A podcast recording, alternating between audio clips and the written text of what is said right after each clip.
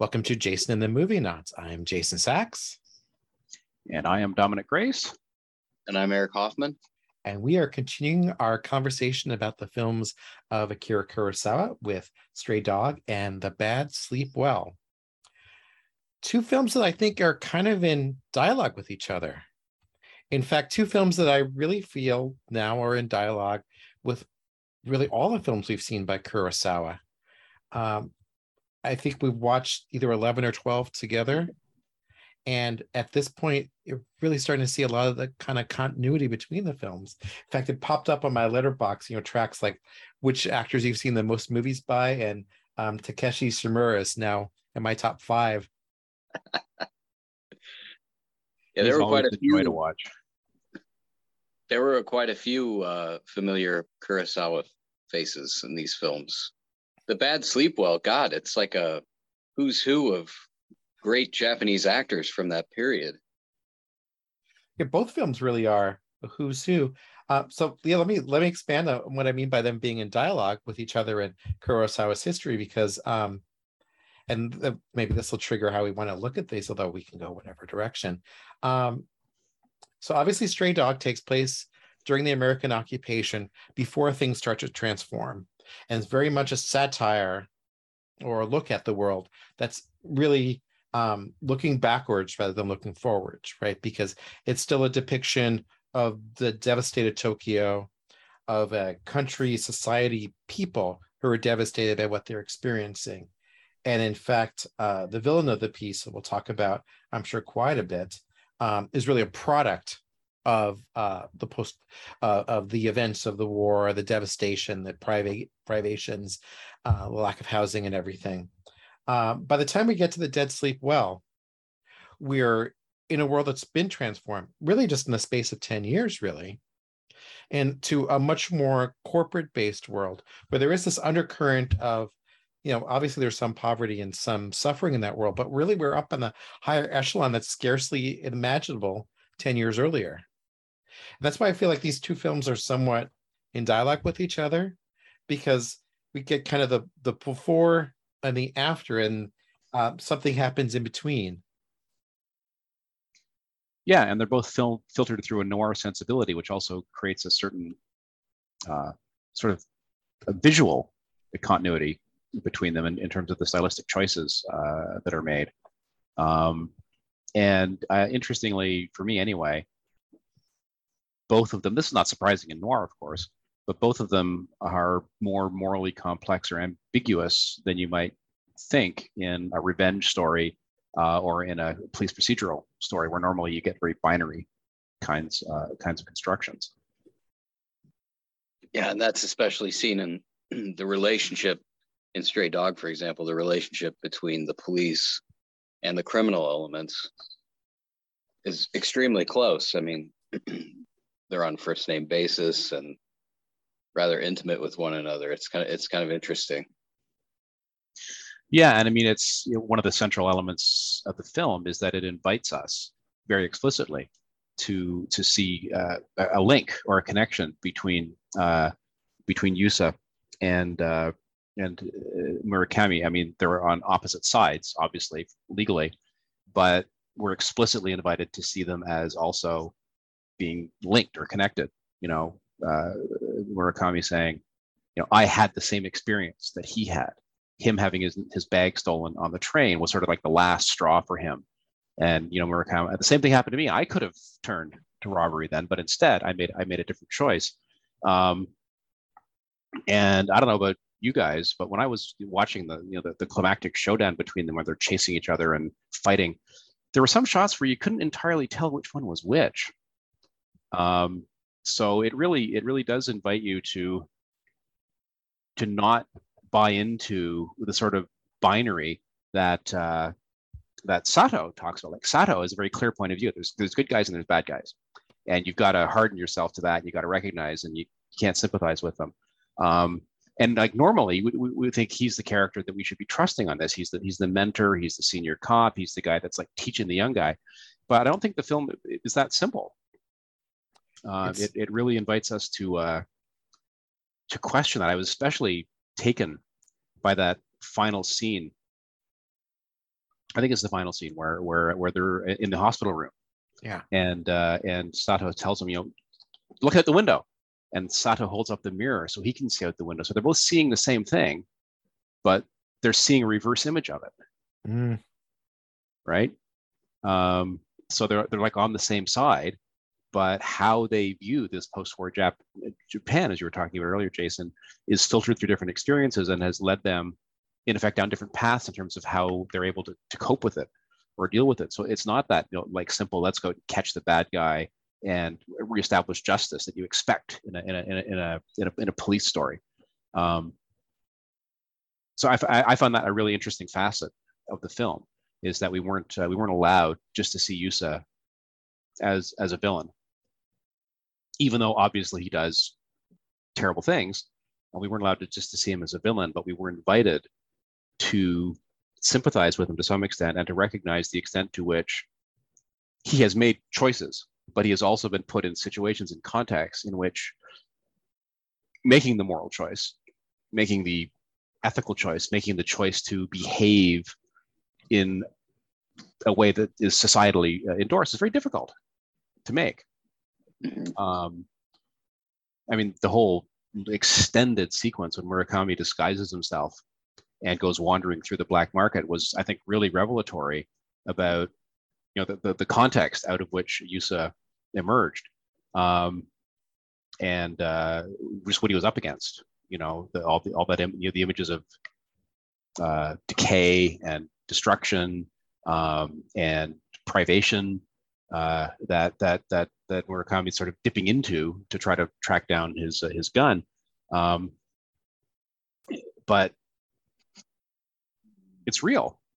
Well, I mean, it, it's filmic, but it, it's you know, it's it's the real context out of which Yusa emerges. So it's it's he, he discovers more than just like the facts he needs to try to track down the gun. He or in fact sees uh, the the the the, uh, the context that shaped Yusa. I think.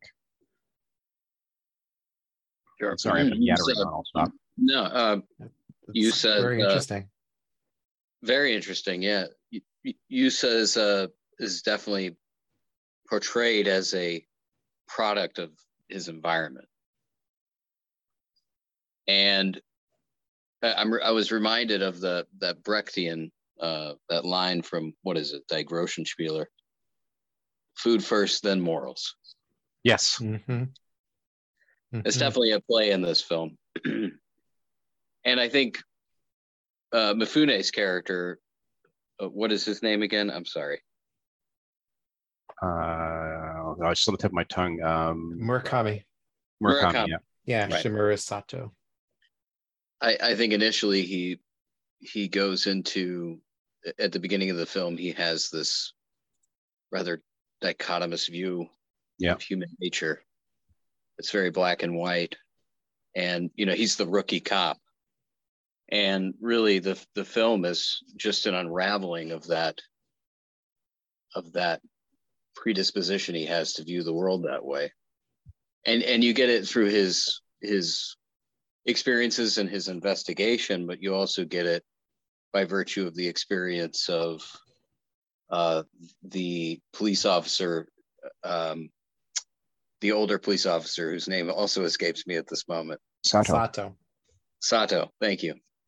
Um, who has obviously been a police officer for much longer than he has, and so has a much different worldview, uh, a more sympathetic worldview.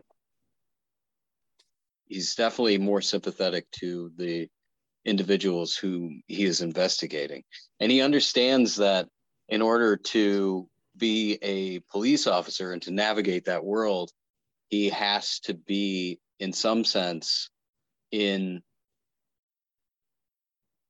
in he, he has to be in some sense willing to forego uh, any kind of moral judgments toward the people whom he's investigating.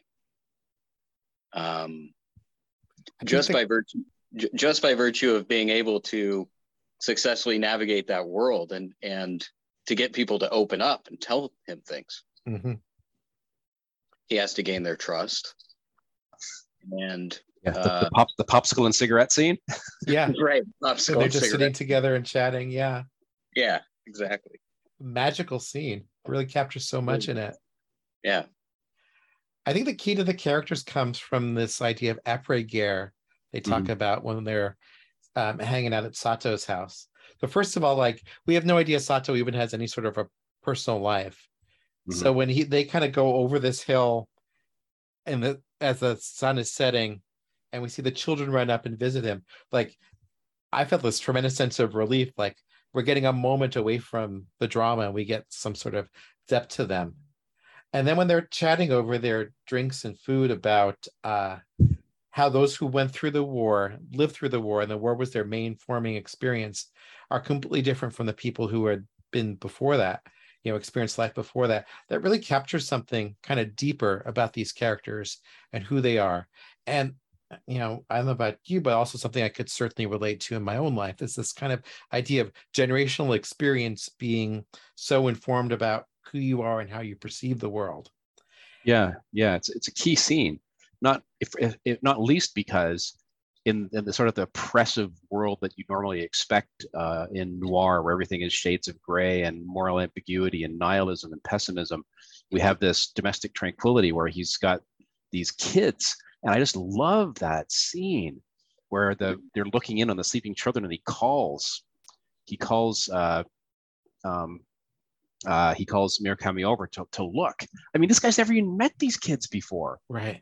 And he comes and he looks at them, and it's one of the few times in the film you see this big smile on his face, Yeah. looking um, at, at these kids, and you look they're like a pumpkin field. It's it's a it's a moment of real relief in the midst of what's you know a pretty intense and grim story. Um, and it's not the kind of thing you often get in noir, but if anything, it makes it even more effective because it brings home the alternative to that bleak world The contrast. yeah you, the, the, the potential um, as weighed against the devastation Mm. That's a third generation too. Yeah. There's après-guerre, there's post-guerre, and then there's, you know, it's just in the history books. post post guerre. Post And I mean, yeah. It's it's kind of echoed. I mean, it's different kids, but like you know, at the end, after after uh, um, Mur- uh, Murakami and uh, Yusa have have fought it out, and then in the background, the kids go by singing. Mhm. Um, and that's a, that's a motif. I mean, it reminded me a lot of the ending of Seven Samurai, where after this terrible, terrible conflict, we have that scene with uh, the, the rice being harvested and everyone's singing in the rice field while the you know the heroes look on. Mm. Um, and I mean, I didn't know this when I first watched the movie. It was only when I started looking it up, but I didn't realize that the guy who played the guy who played Yusa uh, was was in uh, Seven Samurai. Yeah. And he played the uh, what was his name? Uh, the the young one, uh, the young idealistic one. Right. Mhm. Chopper, right? Yeah. And uh, one of the things that's always really struck me of the many things in Seven Samurai um, is that when you know the final villain is killed, rather than celebration, his character drops to his knees and cries out in anguish. Um, and I'm not sure if this was anything that was a, at all part of Kurosawa's, you know, thinking, uh, but you know that kind of happens when he's beat here too, right? He's beat, he's handcuffed, and these kids go by, and then we go into this devastating scene of him just crying and crying and crying in anguish. And you, you know that what he's what he's feeling is is what what, he, what he's done has cost him right? Uh, that it's it's not been an achievement that it's been a loss uh, and that you know that that's one of those things about Kurosawa that always really impresses me is how he can find these surprising ways of having characters respond to a situation not how you would expect right? You expect the hardened criminal who's literally just shot a cop and fought uh, not to to break down and weep with with with you know remorse uh, at what he's done and what, what it's cost him, and it, it it really brings home one of those things we were talking about a few minutes ago, which is uh, you know adjacent. Uh, Eric, you were talking about sympathy uh, that that that the film had, and even even the title. I mean, I I, I was the moment in the film where uh, Sato is talking about you know the difference between the stray, dro- stray dog and a rabid dog, right? Mhm. The film's not called Rabid Dog; it's called Right. Stray Dog. right? So it doesn't. The film itself doesn't invite us to see him um, as the rabid dog, as as as the sick dog that is a, a, a, plague on society. and invites us to see him as the stray, the the, the outcast, one that, that's that's that's that, that's wandered and is at loose ends. Um, mm. Because there's a suggestion there of the possibility of redemption. That no longer has a master. Yeah, yeah, which is like, such a key part of the war effort, right? right yeah, the like a, like a Ronin. Yeah, yeah, like a Ronin. Well, also the stray dogs tend to stray dogs tend to uh, be defensive. Yeah. Yeah. Good point. So his his criminality in a way is a form of self-defense, survival. Yeah, and it's it, it isn't even really actuated by uh by viciousness. It's actuated by the desire to give something nice to the girl, right? Um, right. I mean, a stupid thing because where's she going to wear it? What's she going to do with it? But right. uh, it's uh, it, it, it doesn't emerge in contrast to you know some of the other criminal stuff like you know the the, the pickpockets, mm-hmm. stealing the gun and uh, you know basically preying on uh, on, on the community. He's uh, he's he's he's not he doesn't have a criminal mind, I guess you'd say, right? He rents the gun to give the dress as a gift. It's yeah. uh, a little Jean Valjean in a way. Yeah, yeah, that's a good analogy. Yeah. Uh, and, and, he's also coming out of this context where, you know, as we saw in the market, the black market is rampant, yeah. right? I mean, there there's and, and the crime overall in the society is rampant, rampant at the same time. So he's in this milieu where, you know, as uh, as Murakami tells us, you could easily go either way Yeah. and it's so easy to just fall into that especially you know when you've come back from the war when you have no money no support. You build this completely ramshackle house. Um, you know you have other mouths to feed. Um, it, it's a rational decision to do everything you can to scramble and keep yourself alive. Yeah. Um, Let's not disregard whatever psychological trauma he right. he acquired in the war. I mean it was a brutal war mm. especially on the part of the Japanese.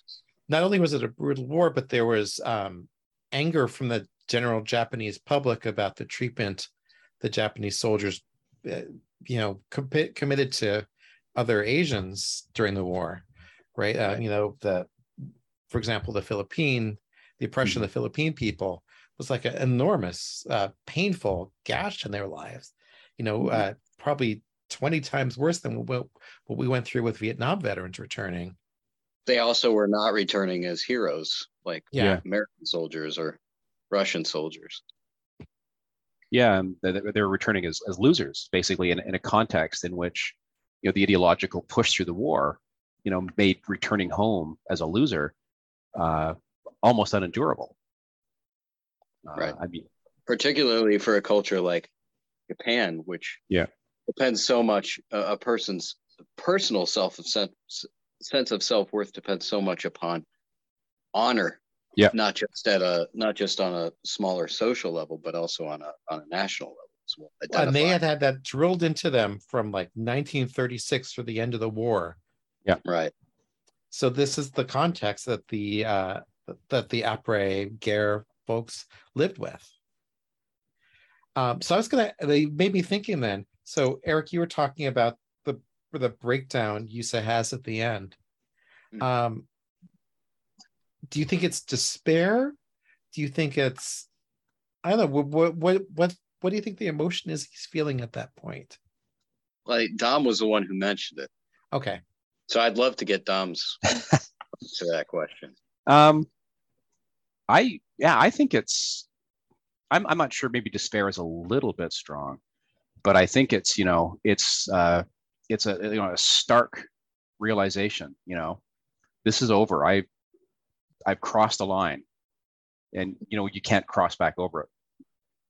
And I mean, one of the th- one of the really fascinating things for me about the movie is how long the film withholds us even seeing him at all. Mm-hmm. Right? I think the film was like three quarters over before we even get a get a, get a look at him, and it's just his legs coming down the stairs.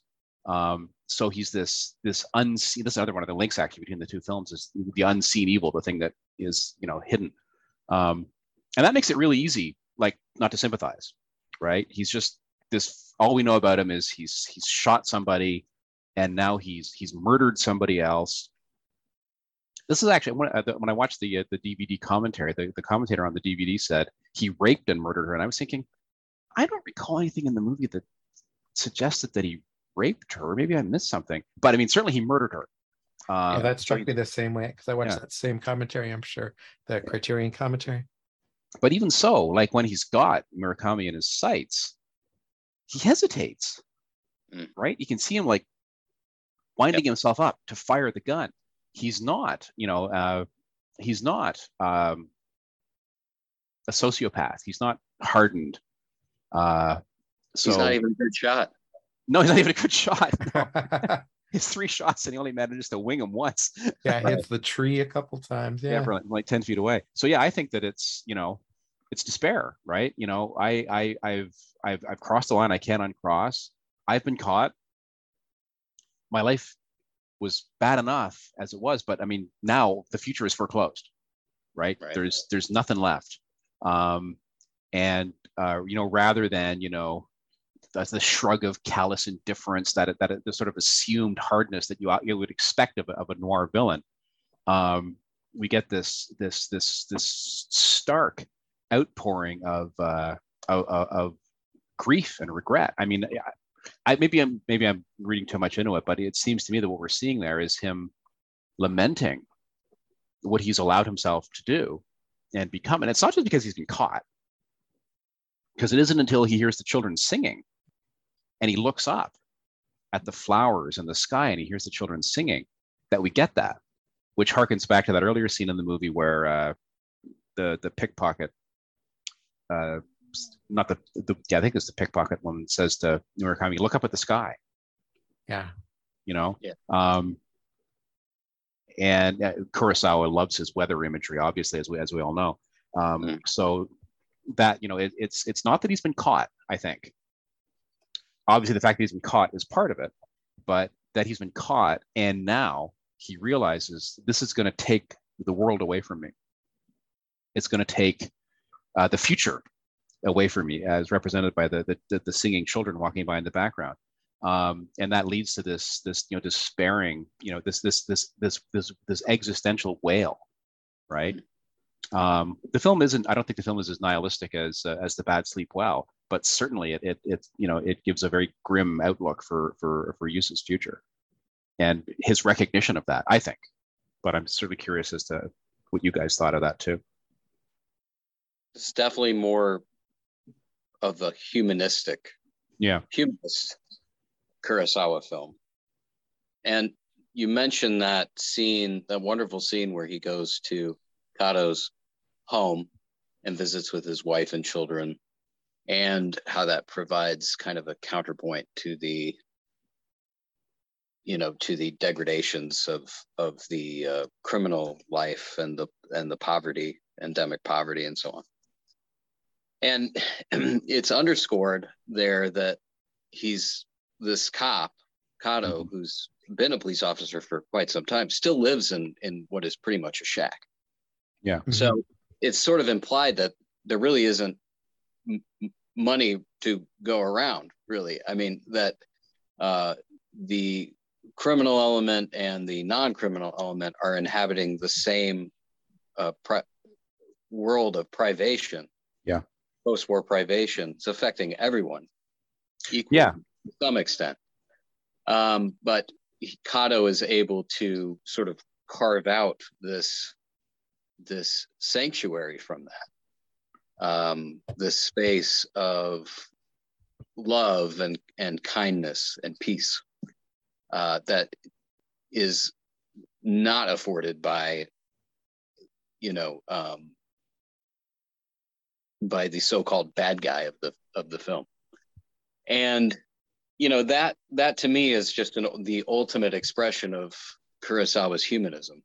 Yeah, uh, he tends to view everybody from the same footing, regardless of what their class or station is, which is very interesting for a Japanese filmmaker where class distinctions are so important in yeah. society that he's able to somehow see beyond that. And in that sense, I, I think he's is rightly described as one of the more Western Japanese filmmakers because he's borrowed from the United States and from Russia, uh, the sense of class awareness and the ability to see all people as sort of um, interchangeable in that sense.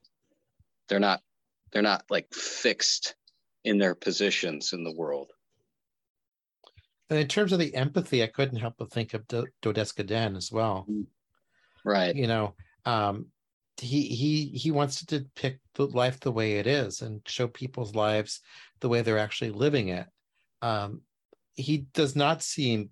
Well, I'll put it a different way. He's certainly class conscious, right? Mm-hmm. And we see that in High and Low, among other films. And there's allusions to that in uh, The Bad Sleep Well too. Uh, uh, but he he treats it as just one of the larger elements of the society he wants to depict and it becomes this area where he shows this empathy yeah i like what mm-hmm. you're saying about that where he, he kind of seems to have this kind of universal empathy for people's lives as they're living them not some sort of aspirational life or um, you know a life is uh, idealized life but life as it's actually lived and I think yeah. that's kind of part of the reason why we feel so much empathy for Yusa too. Is you know, and I think the one of the key reasons why we get that eight and a half minute scene um, in the market and the, the yeah. scene where where um, the woman gets followed because he wants us to see life as it's actually being lived at that time. Mm-hmm. Well, that concluding scene where they're struggling in the field of flowers and grass. And uh, Dom observed how at times during that struggle, you can't tell one from the other. And I would say that in that that final shot or one of the one of the final shots of the film, um, the two of them are both laying down yep. and they're yeah. both panting and they're both sort of in the same position. Yeah, similar position, yeah.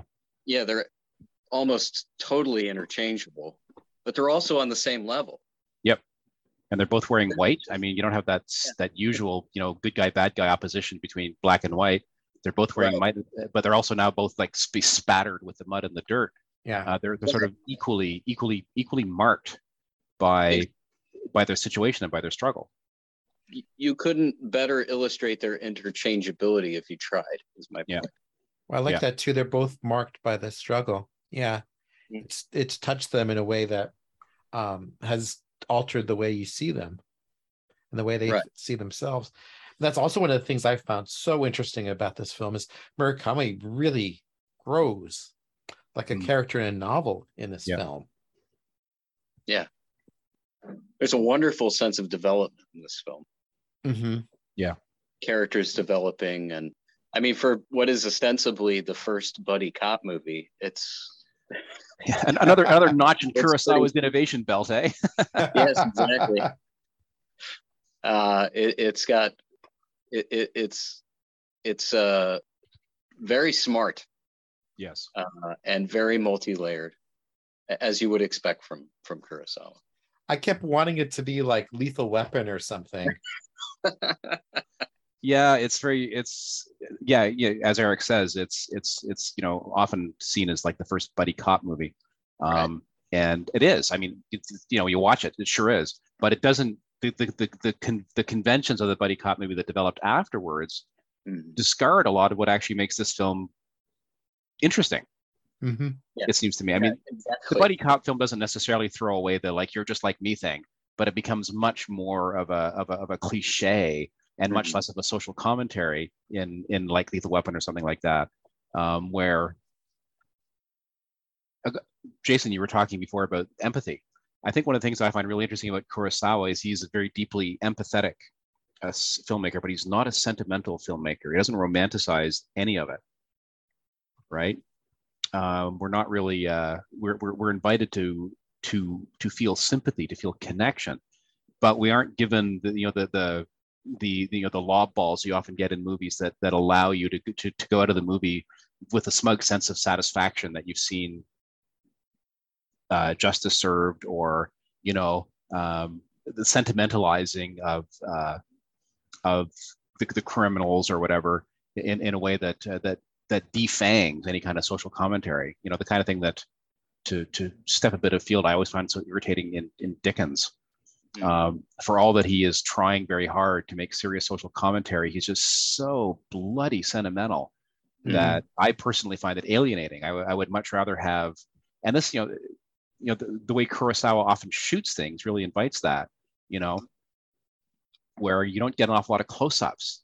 You get a lot, a lot of mid-distance shots or, or deep focus shots where you're not allowed just to focus on one thing. You have to be aware of the whole context um, of, of the action. Um, and there's other things going on, right? I mean, uh, just one minor example in this film, which really struck me when I was watching it, is the scene in the hotel where we have in the background, you know, Sato's on the phone booth calling in the APB, and in the foreground is focusing on, you know, the, the the the woman turning on the radio, and then the owner of the hotel coming over and flirting with her, and clearly, you know, involved in a in a in a in an illicit relationship with this woman because his wife is over somewhere else with with the baby, and it's like this has nothing to do with the plot of the movie, but it has everything to do with Kurosawa's desire to give you the world um, mm-hmm. and to let you look at it um, and, to, and to look at it from enough of a distance that you can empathize, I think, without sentimentalizing. Mm. And of course, it's, it's brilliant for building the, the tension because like we know what's coming, right? We've, I think we've already seen the feet on the stairs at that point. Um, and uh, it's just it's just brilliant, brilliant filmmaking in my opinion yeah, I agree with the commentator who was talking about how it that the whole scene just builds and builds and builds when the phone is just hanging down yeah the wire and we're just waiting for something to happen. Uh, yeah, the scene just kind of you're so desperate for a payoff. And again, Kurosawa withholds it. We don't see him get shot. Mm-hmm. We hear it through the the phone at, at, at, a distance, and we see the aftermath. We don't actually see um, uh, any of the crimes in the film. We only hear about them afterwards. That's something that really struck me is that we never see Sato attacked at all. Yeah. I can't think of any other film that has one of their lead characters um, have violence against him, but they cut away at that point. I think if you ever saw that happen, it would be a, uh, seen as a flaw in the film. What about the bad case, sleep well though? yeah. What about the bad sleep well on that front though? well, there you go. Well, I think uh, Reservoir Dogs does that, doesn't it? Yeah, yeah. okay. Yeah, you hear the, you hear the gunshot, where they you hear the gunshots, too. and you can yeah. infer that Mr. Pink has been shot outside, and then you cut to black before we actually see Harvey Keitel's character, Mr. White, get shot. Right. You never see the jewel heist. Yeah. Yeah. All right. I'll take okay. I'll take that. but it's it, it, it's not it's, it's not a common choice because it's a very daring choice. Yeah. Because it violates our expectation of what cinema is about. Cinema is supposed to be about showing you things, not withholding things, right? Um, right. And you know, to me, that's one of the geniuses of, of a great director like Kurosawa um, or, or Tarantino, for that matter, is that they they they can make these very daring choices and not give you what you think you should get, what you're expecting to get. Um, and it can be, I think we talked about this when we were talking about Ikiru, right? Where we suddenly have this temporal gap, right? Um, and wait a minute, what happened? He's he's dead. It's like months later. Um, that yeah, I think we talked about it at the time. Is you know, the, at the time Kurosawa himself wasn't sure that can we really kill the protagonist halfway through the movie? I don't know. uh, but you know, the the director who's willing to do that, to me, is is the one who's got you know the, the capacity for greatness. I mean, certainly with someone's case like Kurosawa, he achieves it.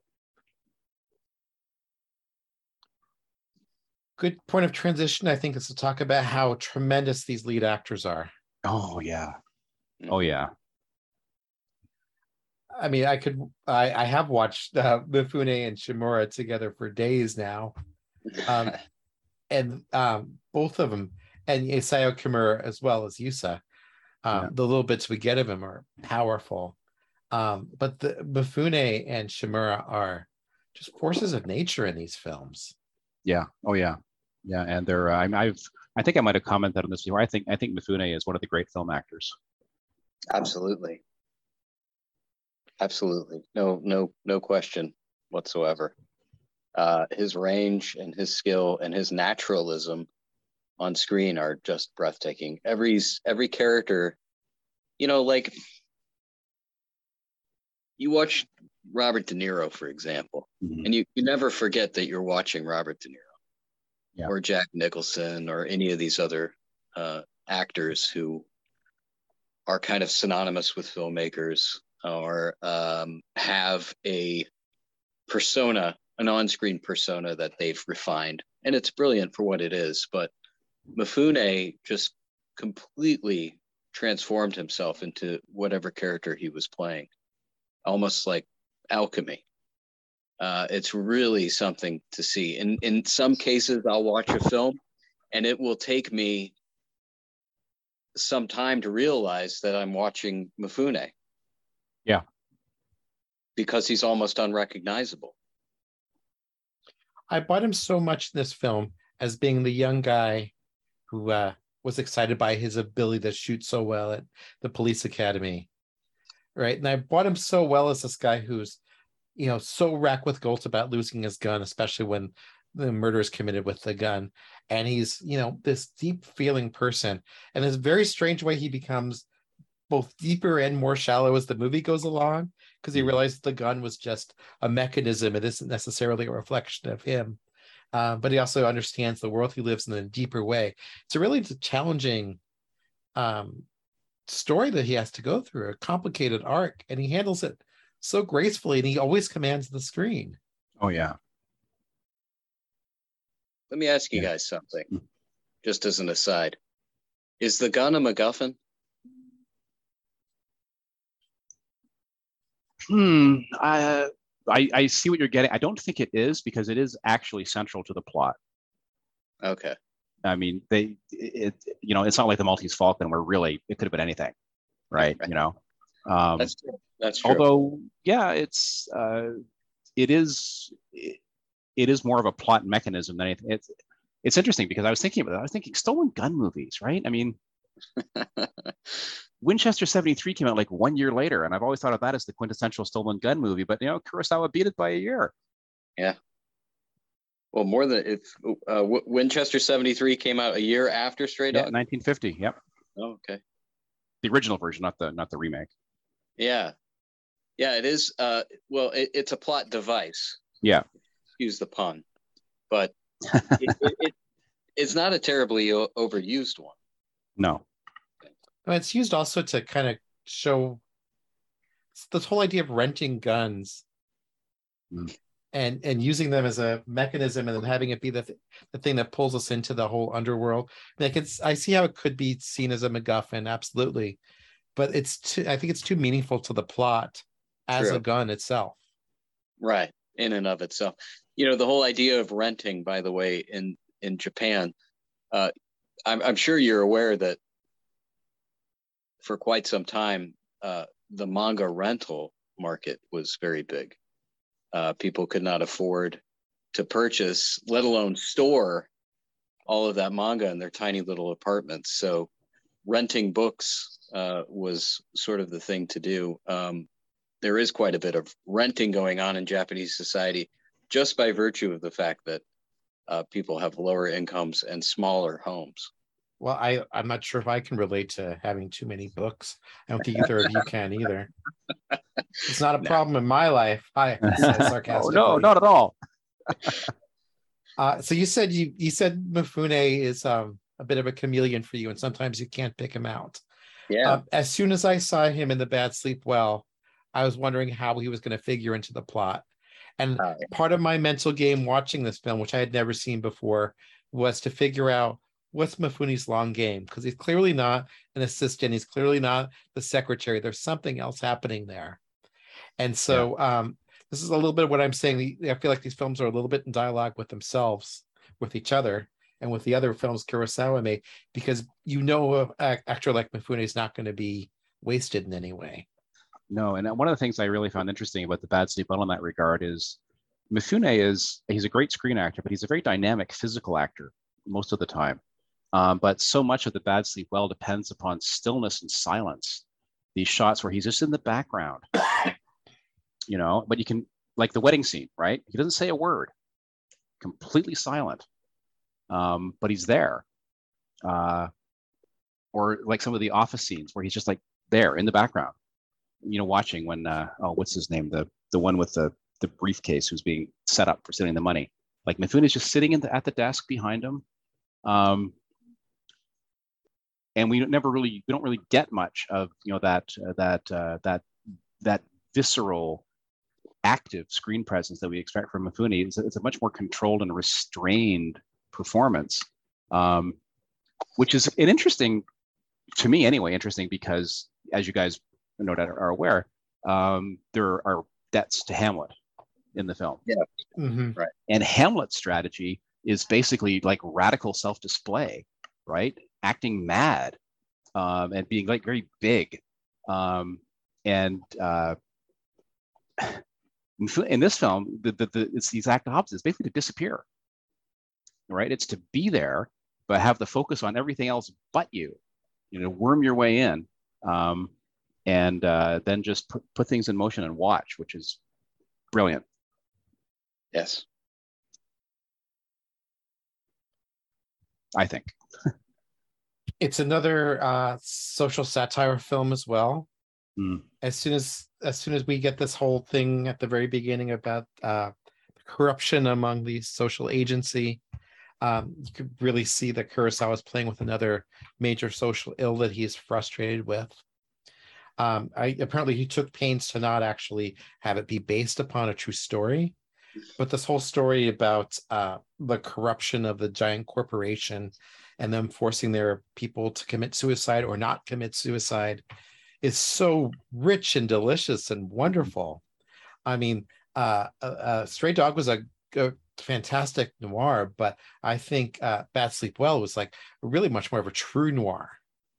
It was probably Yeah. so common and it was probably so common in Japan at the time that there was probably no fear on his part that it would be specifically linked to any one incident.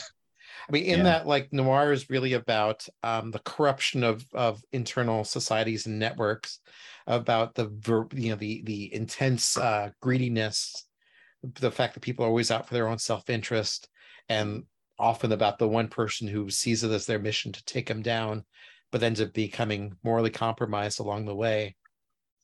Yeah. I mean, this really feels like a true noir to me. Yeah, I think, and I, one of the things that I was when I was thinking about our discussion we're going to have tonight, I was thinking about the connections between them. And one of the things I found when I was watching uh, Stray Dogs, great as it is, um, and interesting as it is, is there were many shots where I'm thinking, yeah, I've basically seen this shot in a 1940s American noir film.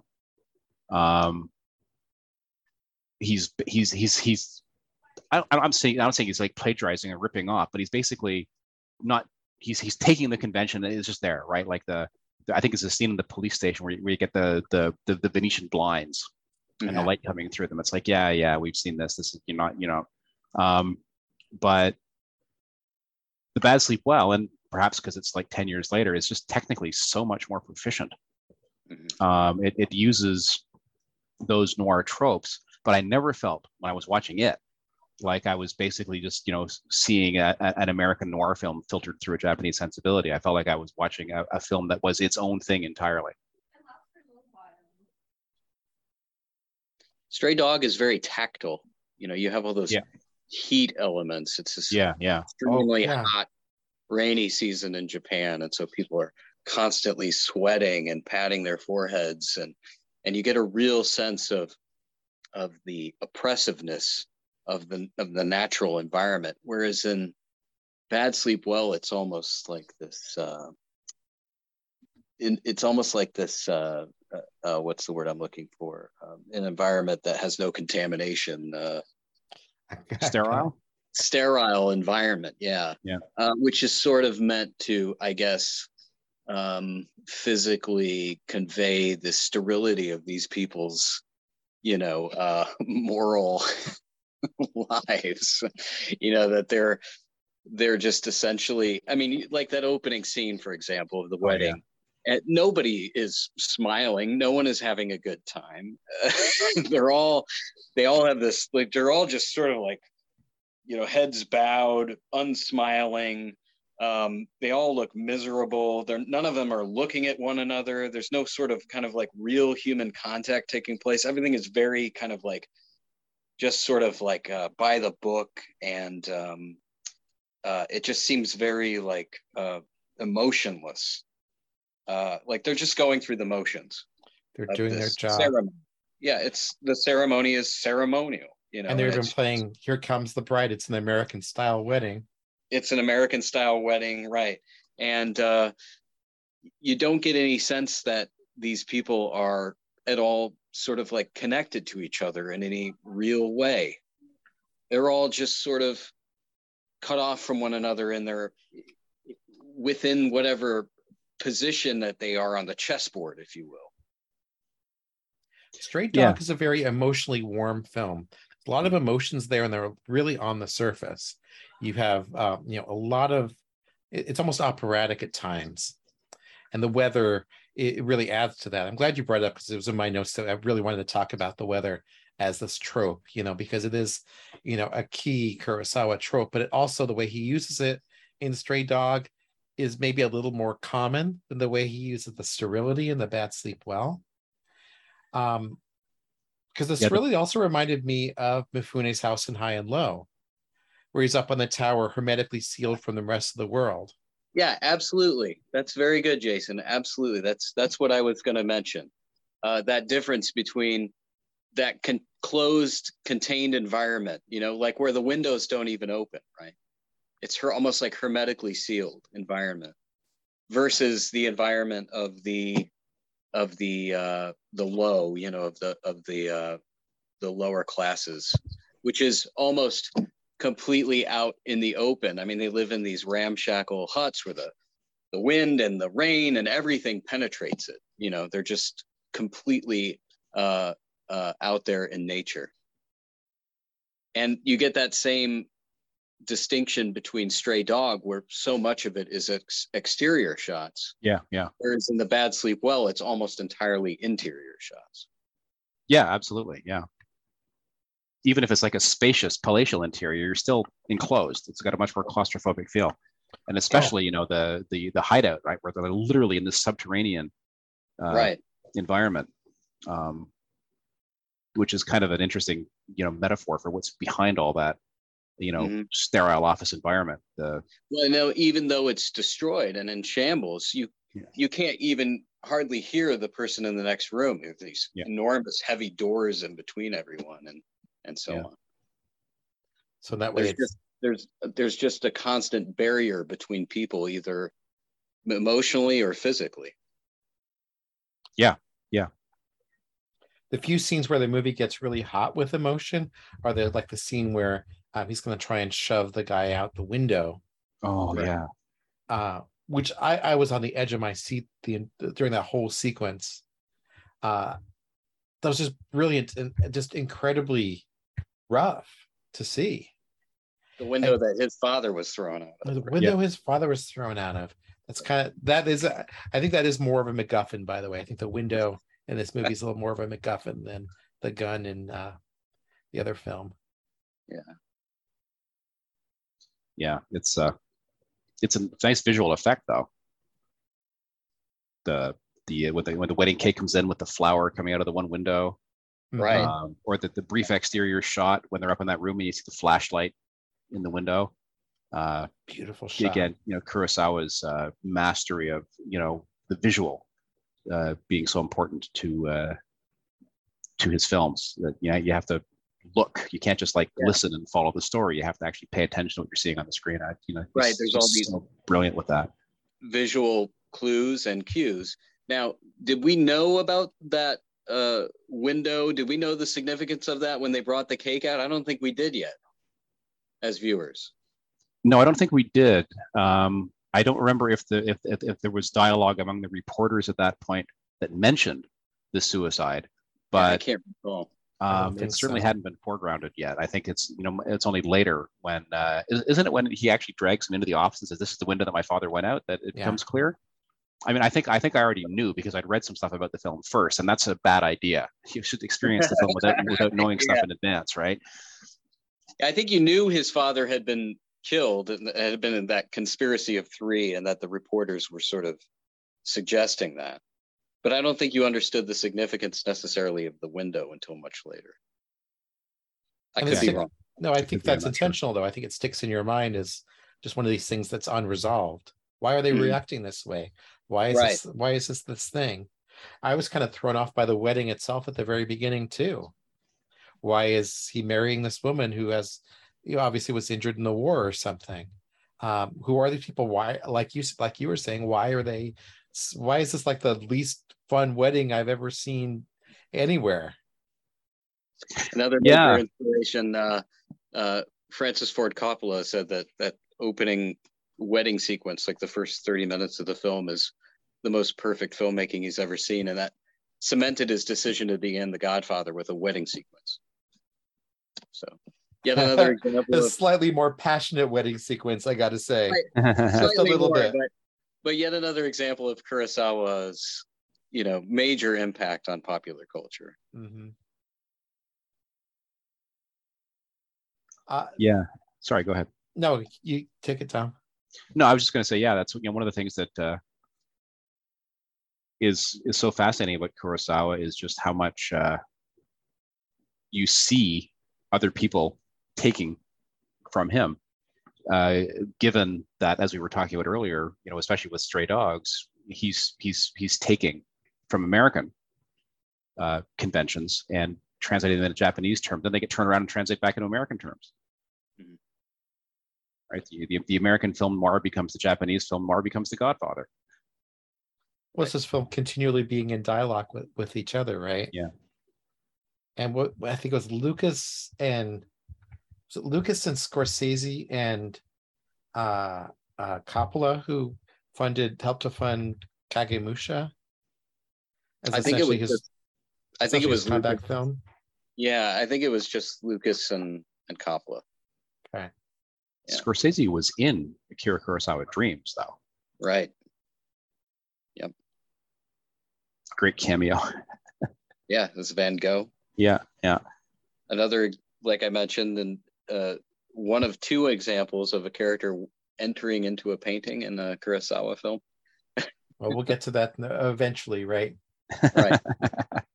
um, what what did you guys what what did you uh, I'd especially to hear uh, from Dom on this, given his background, but uh, what did you think of the Hamlet influences in this film? Do you think they're substantial enough, or do you think it was um, rather more cursory influence on the film? I've been thinking about that actually, and I think I was talking to my wife about this, and I, I what I said was, you know, Throne of Blood is much more Macbeth, and Ran is much more King Lear than The Bad Sleep Well is Hamlet. I mean, you can certainly go through and, and pick out the elements, right? Like the uh, the um, the revenge for the dead father, uh, you know, the, the brother who's really devoted to protecting his sister, um, the, the the the protagonist who basically um, takes advantage of the sister to pursue his own ends. Um, the, the at least the idea of the ghost. Right. Um, uh, you know, the, the the Ophelia going mad at the end. The, the, the analogs are there, but I I think it's far less central to this film than Macbeth is to uh, Throne of Blood or or or uh, Lear is to to Ran. Um, there's a, there's enough that certainly it's easy to recognize that yeah there's there's there's things here from uh, uh, from Hamlet, but they're much they seem much more transmuted uh, to me. Um, there there really aren't.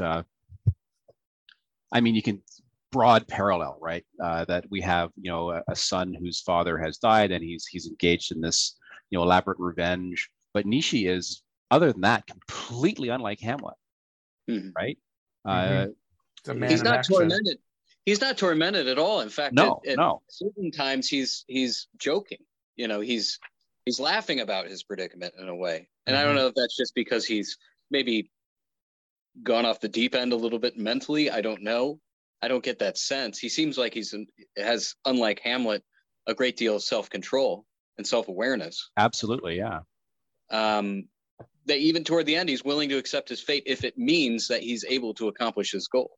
absolutely, yeah, yeah, um, yeah. It, sorry. Hamlet is driven to almost complete stasis uh, due to inner torment and unable to act at times. Yeah, and that I mean that's that's the revenge convention, right? Right. Is, is is is that re- revenger um, torn? Um, and there's no sense of that. The- I guess the only way that we get any sense of that with Nishi is that his ambivalence about how he's treating his wife. You know that she she she began as a prop, as as, as you know a piece of his deception as a, way- as a way in, but he's come to develop an emotional attachment to her, and he he struggles uh, Mhm. with that. Um, but that's a very different kind of struggle from Hamlet's. I mean, Hamlet's struggle is with with the very idea of taking revenge. Whereas, you know, Right. this film is no revenge. We got to we got we got to do this revenge thing. Hey, why? Do what the hell's wrong with you? Why don't you want revenge? Let's, you know, um, Right. that's very very different sensibility from from from the Shakespearean one. Well, he also recognizes his wife's innocence. Yeah. In all of this. That Yeah, she had nothing when he to do tells with that any of it. story about her and with their wedding night, right?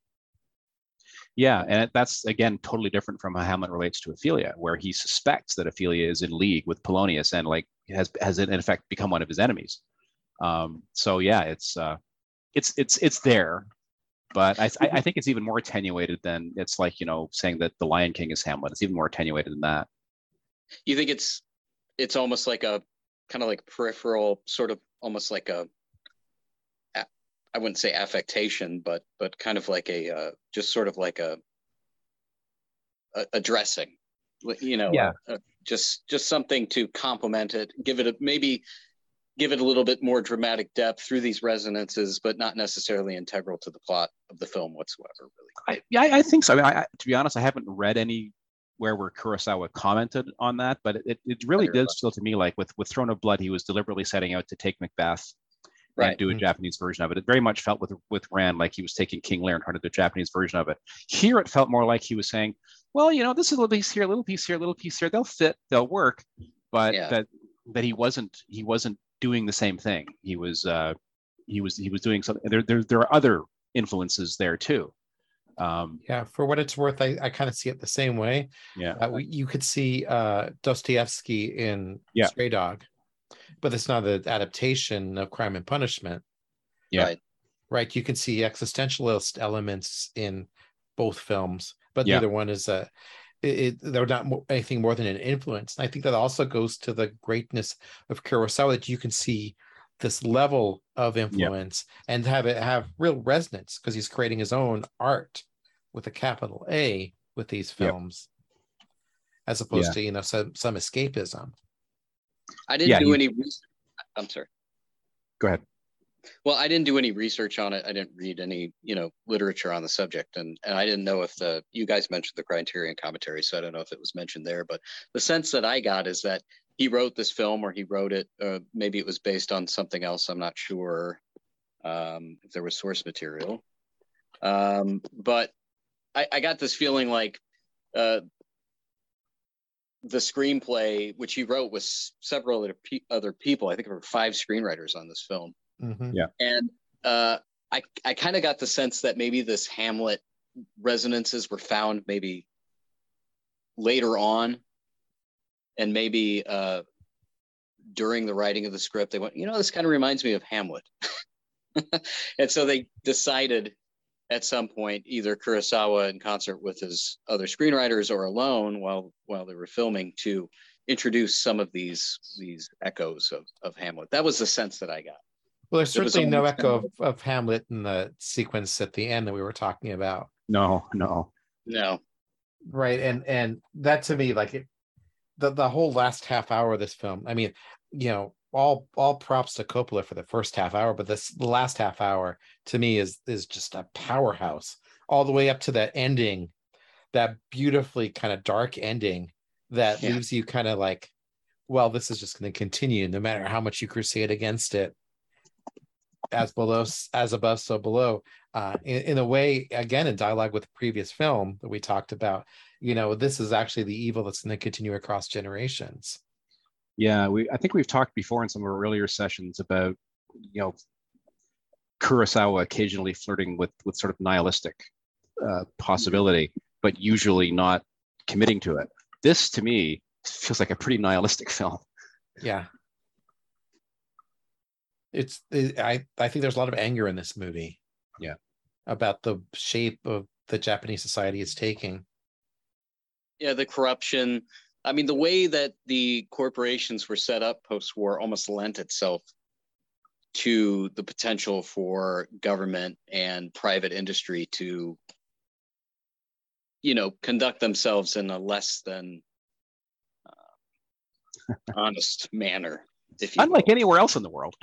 Uh, well yeah but especially in post-war japan i mean it Yeah, yeah. really was it was it really was like these specific families were chosen Mhm. by the government and given all of the you know uh, machinations of power um, to essentially build up these enormous corporations i mean they, and they are enormous corporations and they still are Yeah. uh, and and so it was almost like uh, unlike the united states where we have this i- this idea however true or not it is that um, businesses succeed through innovation and success.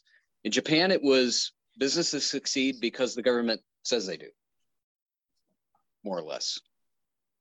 Uh, it's particularly at the start, uh, they really did. They really did pick the winners, and so I think that sort of planted the seed in a lot of the captains of industry's minds that that sort of back room you know, you scratch my back, I'll scratch yours, um, payoffs for contracts and things like that was, you know, maybe not illegal, maybe just sort of like a different way of doing business as usual.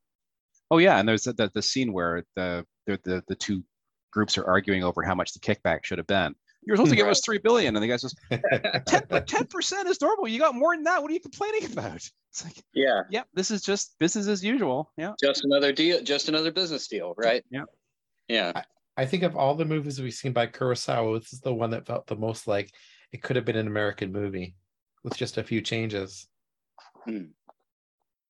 Well, it definitely had that sort of um It's not hard to see Matt Damon as the guy who's trying to bring down, you know, the evil corporation. It would probably be a little more melodramatic. Um, well, this is a pretty melodramatic film. I Um, think though, in an American film, the corporation would lose. yeah. yeah, Well, you know, it yeah, I mean you get you get this real sense in this film that the ones who are driven mad, you know, the ones who are um committing suicide by jumping in front of trucks or um, you know, uh, being tossed out, threatened to being tossed out of windows, um, or thrown into a volcano. Oh my thrown into god! a volcano. For, let's not forget Wow. that. Yeah, or What locked a away in a locked away in a bombarded munitions factory, uh, uh, uh, being starved to death until they give up the goods. Uh, you know, uh, that they're all lower down. You know, the the Yeah. the food chain, as it were, and that the higher ups. Uh, they always have someone to take the fall for them. Yep. And I mean, the highest of the higher ups is entirely invisible. And the highest of the higher ups, you, you, yep, he's that's what the ending is pointing toward, right? Because he gets this phone call, the vice president, who's really sort of like the top bad guy through the whole film. Yep. Nash, Nashimura, oh, what's his name? Nashimura. Uh, I can't think of it now. Uh, it's yeah, he's just the president, right? Uh, The vice president, yeah, the the father. Ko Uh, and- Uh, Yeah. No. Masuki Mori, yeah. Okay, Masuki Mori. The Uh, yeah. He, he plays yeah. Iwabuchi, yeah. So he he gets uh, the phone Thank call you. from from the president at the end of the film, and I know this is what you're alluding toward, Jason. But yeah, it, you don't even see him on screen. Uh, you don't hear his voice, and so you're left with the impression that even the vice president, who's being told to, you know, he's not being allowed to step down from from the uh, company, but he's being told to, you know, sort of take a vacation, just leave the country for a while until this whole thing kind of blows over it, it's almost like uh, that uh, crime movie trope, you know, like uh, Yeah. just just lay low for a while, you know. Yeah. Uh, you know the same the same sort of um, uh, action that just a, a, a, lowly criminal would take. The vice president of this major corporation is going to, to do the same thing, and uh, and that wonderful last bit of dialogue where he says good night and yeah. it's daytime and he says you know in contra the uh, the film's title that he mistook day for night because he didn't sleep well. You know has a wonderfully kind of like poetic resonance for the film. Uh, you know it sort of implies that uh, he too uh, like the his underlings uh, is not above the the uh, recrimination uh, that that only the only the guy at the very top is going to get by this without getting his hair mussed. Yeah, this and God, I mean this godlike figure. Yeah, uh, you know, we do have you know Iwabuchi paying. We, we see on the one hand his what he's willing to sacrifice, right? Like the, the scene with his daughter where he drugs her and right. fools her. That's cold, man. Right. Um, but you know, then when she basically her her her, her mind snaps, and you know, Tatsuo comes in and displays her and says, "Look what you've done! Look what you've done!" You know, uh, what he's willing to pay in order to gain what he's gaining is made very clear. But you're right, Eric. You know, there's also an intimation that there's a cost mm. an internal cost for it. Um, yeah, his that, his family has basically told him off and said, "We never want to see you again." Yeah, they mm-hmm. race out the door, and then the phone rings. Yeah, and instead of rushing after his his two children, he goes and answers the phone like a good little yep. soldier. Yep. Isn't isn't like literally the last shot in the film him bowing to the phone? Bowing, yeah, bowing to, the to, the phone. Yeah, what a great image that is.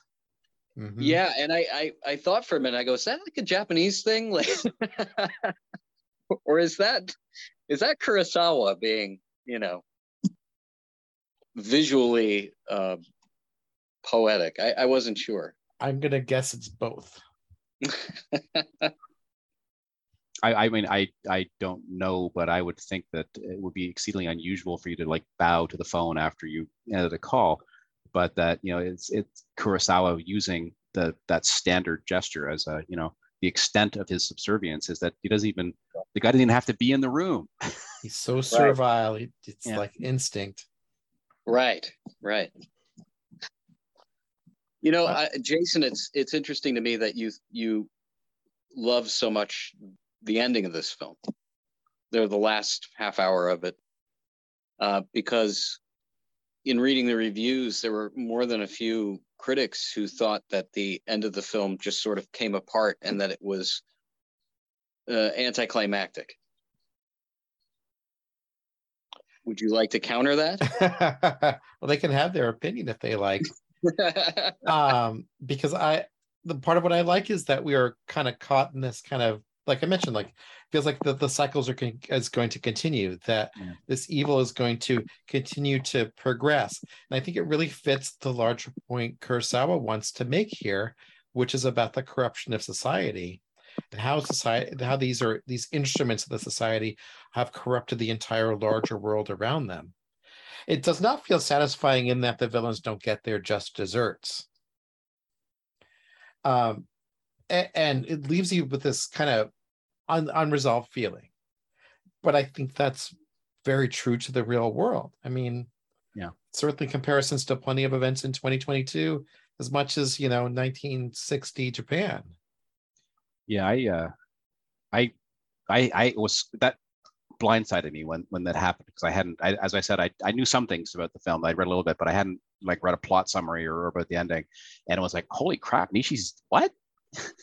the hell? Um, that to me is something I was talking about earlier, which is you know the kind of risk taking that that yeah. really great filmmakers make is you know especially in a revenge story. Like if you're familiar with revenge stories at all, you know that a revenge story has to give you the climactic moment where the revenger and the person he's taking revenge on come together, and the revenger says, "Ah, ah I did all that, I got you, I'm going to kill you," and you know, whoop, nope, don't get it. You just get boom, not even on camera, he's killed, gone. So right. much for that. It's like uh, it's like um, and that's that can be profoundly alienating for audiences because Yeah. so much of so much of how we react to, to films or novels or whatever is based on our previous experience of them and when they don't correspond to our expectations it's it's Mhm. really easy to be frustrated and disappointed by that rather than to recognize that what you're seeing is innovative i, I was actually thinking about it when i when i when i watched it is it reminds me a little bit of the end of king lear actually to bring the shakespeare back in because the end of king lear anyone who knew the king lear story knew how it ended Mhm. right? Um, cordelia was saved lear survived um, good triumphed. That's that that was the story right? And that's what it looks like is going to happen in the play. We know a guard has been sent off to kill them um, and was- we're waiting for it to come back and then you know edmund has his like final moment where he says you know what is, I, I mean to do one good thing before i die. Quick quick quick go rescue them. And off they go and uh, albany says the gods preserve them. And literally the next thing you hear is lear's inarticulate howl of despair and it's bringing into the body of cordelia. And it's like boom nope. Not the Mhm. story you're not getting the story you're expecting. You're not getting the comic resolution the story has always had. I'm giving you something completely different. And uh, that was devastating for audiences um, i mean the, the original version of king lear was not performed for like literally 200 years after Hmm. shakespeare because uh, they, they rewrote it to give it to give it a happy ending. Right. um, the, so especially you know in the 18th century when there was so much of that you know very prescriptive literary theory about poetic justice and certain kinds of stories have to go certain ways and you can't have the innocent die in tragedy. They couldn't stand it. They just couldn't bear it. They literally rewrote it and this to me kind of feels like that is you know you, you this is the kind of story we're watching. We're watching a revenge story. We know what happens in revenge stories right?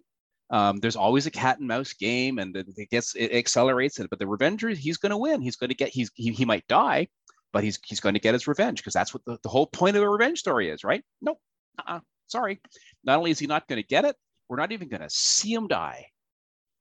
Uh, in fact watching the film when when like tatsuo and his sister drove past that car wreck i thought oh yeah. uh-oh Yeah.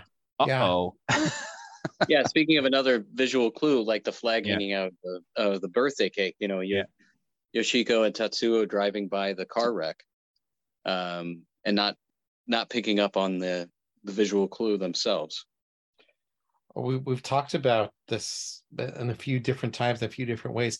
I think Kurosawa would have been aware of the history of Lear, oh sure yeah would have been aware of the fact this is what the 20th movie he's made, um, would have, you know, very clear kind of vision of what he wants to create on the screen.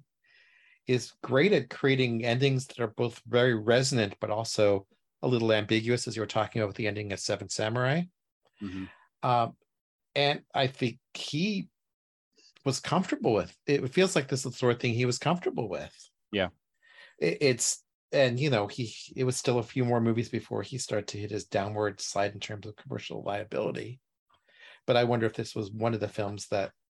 Well, didn't we didn't we talk a little bit about how uh, Yojimbo was a little bit of a reaction to the Bad Sleep Well, because uh, the audiences were clamoring for for him to go back to um, the classical Japan films. Right.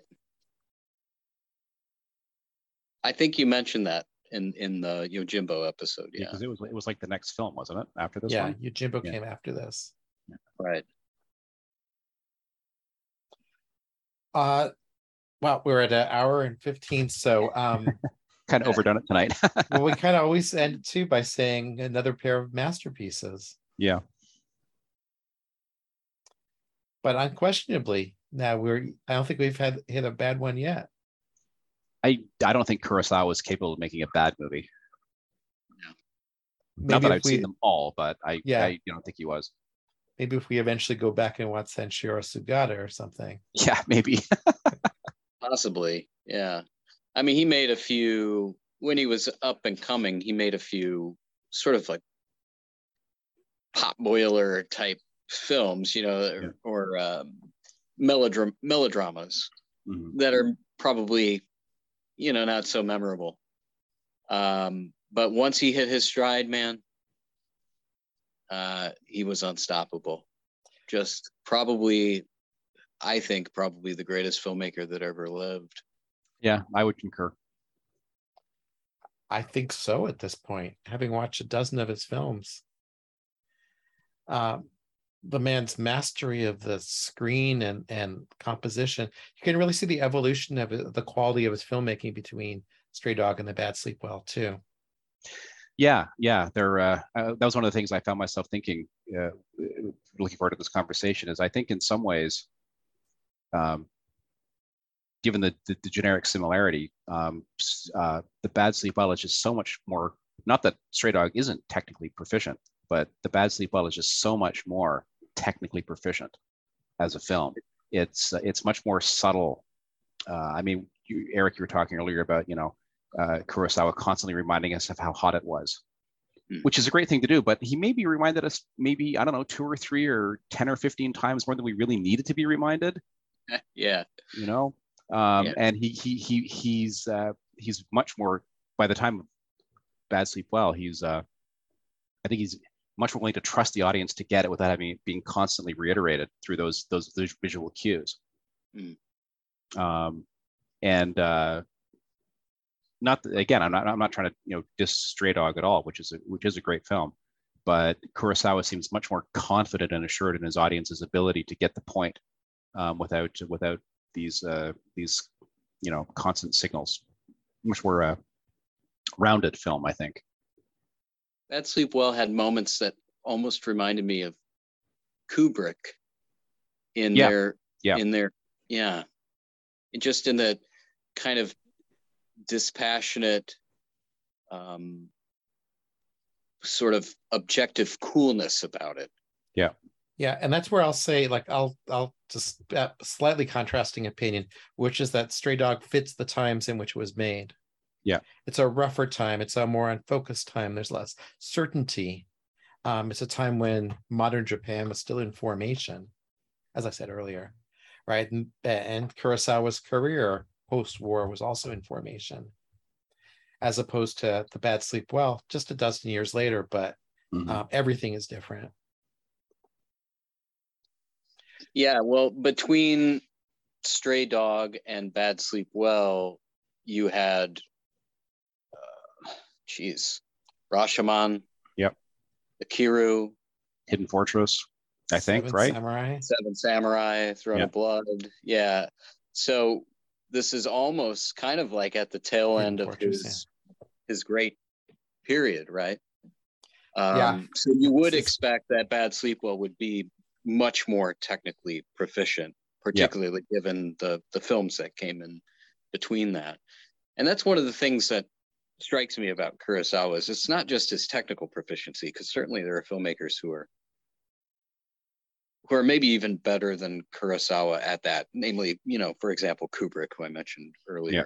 maybe more technically proficient. But there's a psychological complexity. There's mm-hmm. there's a whole range of other emotions that are available in a Kurosawa film, in addition to that technical prowess that just creates an altogether more broader uh, um, scope uh, and and much larger range of cinematic experiences. Yeah, much as and I admire. yeah, right. As much as we admire, say, Kubrick, for example, who I think is maybe one of the other great filmmakers. I always say the two Qs, mm-hmm. Kurosawa and Kubrick. Um, and and also I would say that uh, Kurosawa is an enjoyable filmmaker. Yes. A lot of times, uh, master filmmakers produce um, marvelous uh, films, uh, unquestionably uh, cinematic masterpieces. But oftentimes, they're not as approachable as these movies are. It's not Ingmar Bergman, yeah. Uh, for example, like yeah, Bergman or or uh, uh there's countless examples. Uh, uh, you know, uh, what's that Russian filmmaker who made those massive, like Andrei Rublev and Stalker and so on. Tarkovsky. Yes, Tarkovsky is often held up as one of the greatest filmmakers of all time. Uh, you know, I mean, they're wonderful films, but they're not something I would watch for entertainment purposes. Whereas yeah. with a Kurosawa film, you get everything. You get the oh, whole oh, yeah the whole happy meal yeah, you can watch them over and over and over again. Um, Yeah, not that you, exactly. you couldn't watch Tarkovsky over and over and over again, but you wouldn't say, "I think I feel like putting a Tarkovsky movie in tonight." well, that's it. It's the rewatchable element to it, right? When Yeah. you when we talked Seven Samurai, Dom, you were like, oh yeah, I've seen this movie like four times that I can count because Yeah. it just Oh, gives you so much pleasure. yeah. It's an Absolutely. inc- it's yeah. I mean, it has as much psychological complexity as a Tarkovsky film, and you can eat popcorn while you watch it. You know, Yeah. it's just Kurosawa was able to understand what it was about cinema that could convey the human condition in a very specific way, very Yeah, early, and he refined it Mhm. as his career went forward. I, I think what makes him for me the master is that uh, density. Um, I, I can take your point, Eric, that you, you make a case for for for Kubrick as technically more proficient. Um, but I think it's I think it's a close call to be honest.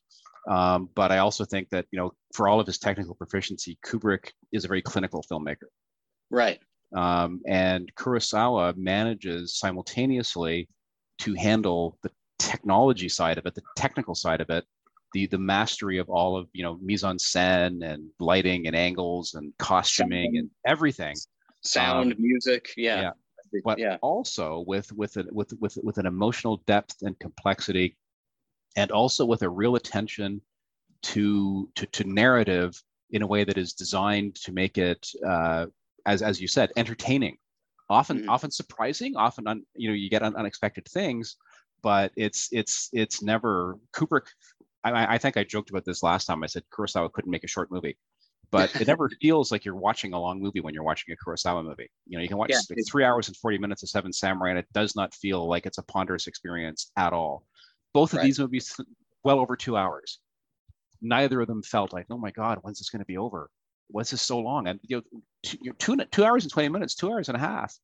Mhm. He, especially when Kubrick was making, when when when Kurosawa was making those films, those were long. Even today, that Yeah. that's a long length for a movie, unless it's like a you know a, a Marvel superhero movie or something where they have to justify this billion dollars of special effects by making it three and a half hours long.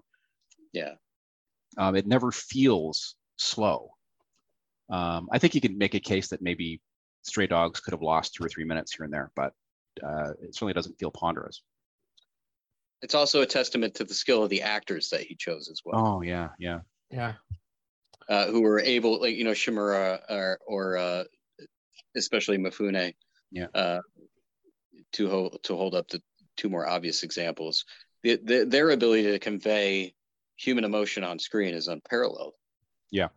Uh, a filmmaker like Kubrick, I think, would probably hesitate from getting actors with similar skills because I think it almost would take away from the attention. Yeah, I've always thought that much as I and, and, and you know, Clockwork Orange is one of my favorite movies. There isn't a there isn't a Kubrick movie that I don't admire, Right. but they're they're never films that engage you in the emotional lives of the characters. Really, it's always cold. It's always distant. Um, Analytic. yeah. and there's nothing Yeah. wrong with that. But Once he gets past Paths of Glory, because I was yeah, yeah, completely emotionally enraptured by Paths of Glory, but Mm, not. Uh, I was. That was a movie that felt like it took five minutes. Yeah. Uh, I- I- I still think that's one of his best films. So Eric, you were talking about uh, Redbeard and Kagemusha for next time. Yeah, I, that works for me. If if you guys would like to, uh, I I- I have never seen Redbeard, and it's been a very long time since I've seen Kagemusha. So that seems like it's kind of bookending two periods as well. It's the last Mifune film, and it's sort of like the beginning of the last Kurosawa era. Yeah. So I I've thought got- that would be an I thought that would be an interesting uh, contrast. yeah, I do have Kagemusha. I'll have to look around. I, I don't have a copy of Redbeard. I'll have to see if I can find it available to watch uh, somewhere. Um, it I is have on, seen it. and I, I can send you a link. I, I believe Oh, it's okay. on. Yeah. Yeah. I have seen it, but like literally 40 years ago. Okay. Um, oh, but I first saw I first saw Kurosawa when I went to university, and there was a local rep cinema, and it was a great place for like showing old films. And Mm. they they must have had a Kurosawa retrospective or some point something at one point because over over a course of weeks I saw like Seven Samurai, Hidden Fortress, uh, Ikiru, Redbeard, Yojimbo, Sanjuro, Dodes'ka-den. Like all my first Kurosawa wow. exposure came then, but I haven't seen Redbeard uh, since then. Um, the rest well, that must have that must have cemented you as a fan then. Seeing oh god, yeah, oh god, yeah, yeah. that, that was that was around the time when the, the full length version of Seven Samurai was actually made available for the first time in North America, as opposed to the truncated version wow. that was first released. Yeah, that's still um, unbelievable to unbelievable to me that for however many decades it was, it was not seen in its full form. And I remember I remember sitting in the theater watching it, thinking, "Holy crap, where has this been all my life? This is just unbelievably good filmmaking." Um, and that that opinion has never changed. Jason, just out of curiosity, I know I know we're approaching an hour and a half, but just out of curiosity, what was your first Kurosawa film? What was my first Kurosawa film that I ever saw? Yes. Uh, I think it. Looking over the list, oh Rashomon. Saw Rashomon at a screening during college at college, because mm. you know it had been it, it was a you know the Rashomon moment has been uh, yeah. immortalized. We were actually debating Rashomon in a college philosophy class and happened to be playing at our local kind of rep screen that we had. So yeah, Rashomon was my first. I haven't seen it since then. I'm I'm anxious to see that again at some point. Especially since I now know it it's pretty early in his career in terms of his great period. Yeah. Yeah, yeah. right at the beginning. Mine was an oddball. It was Dreams. I saw it at a local oh, theater. One screen, yeah, one screen theater. I was, I don't know. I think I was 14 or 15 years old, and it was showing at our our neighborhood cinema, Dundee Theater, and uh, I just went on a whim to to go see it, and yeah, that was it. Uh, with no context whatsoever. So you can imagine that was an interesting cinema going experience. I can imagine. Jeez particularly for a 15 year old. I would think that because it's a, as Kurosawa films go, it's a great film, but it's it's yeah. not as uh, as accessible, I think, as some of the others. No, not at all. But but the great thing about Dundee is that they had a uh, a video store attached to it, mm-hmm. and uh, they had just about every single great Kurosawa film uh, for rent on on VHS. Oh, nice. So, after I saw that, I immediately went next door and uh, picked up two or three. I think it was uh, Seven Samurai, Rashomon, and I can't remember what the third one was. Um, it was at the recommendation of the person working there, mm. so they they probably just picked out the the most uh, frequently rented titles. I remember renting Ran at a local video store. Actually, the video store inside our local Fred Meyer, which is like a wall, a classier Walmart, um, because Siskel and Ebert had raved about it so much. Uh, yeah. And being like blown away, even on the crappy VHS tape, by the the color and the energy and the beauty of it. Might be one of the reasons I still love that movie so much. That review is on YouTube, by the way, if oh. you care to revisit it. Okay. Yeah and you're right it was a glowing review. I mean uh, either one of them they you could see them talking about it and they were like leaping out of their seats. They could like barely contain themselves. Yeah um, when we talk about kagemusha um, i have a, a, like a connection to ran i want to talk to between those two films because um, they are anyway it's a, a topic for next time. Very good. Sounds good Okay. It's been great as always. Thank you for taking the time to hang out and talk about these great movies. thanks for hosting us, Jason. We appreciate it. Same here. My pleasure.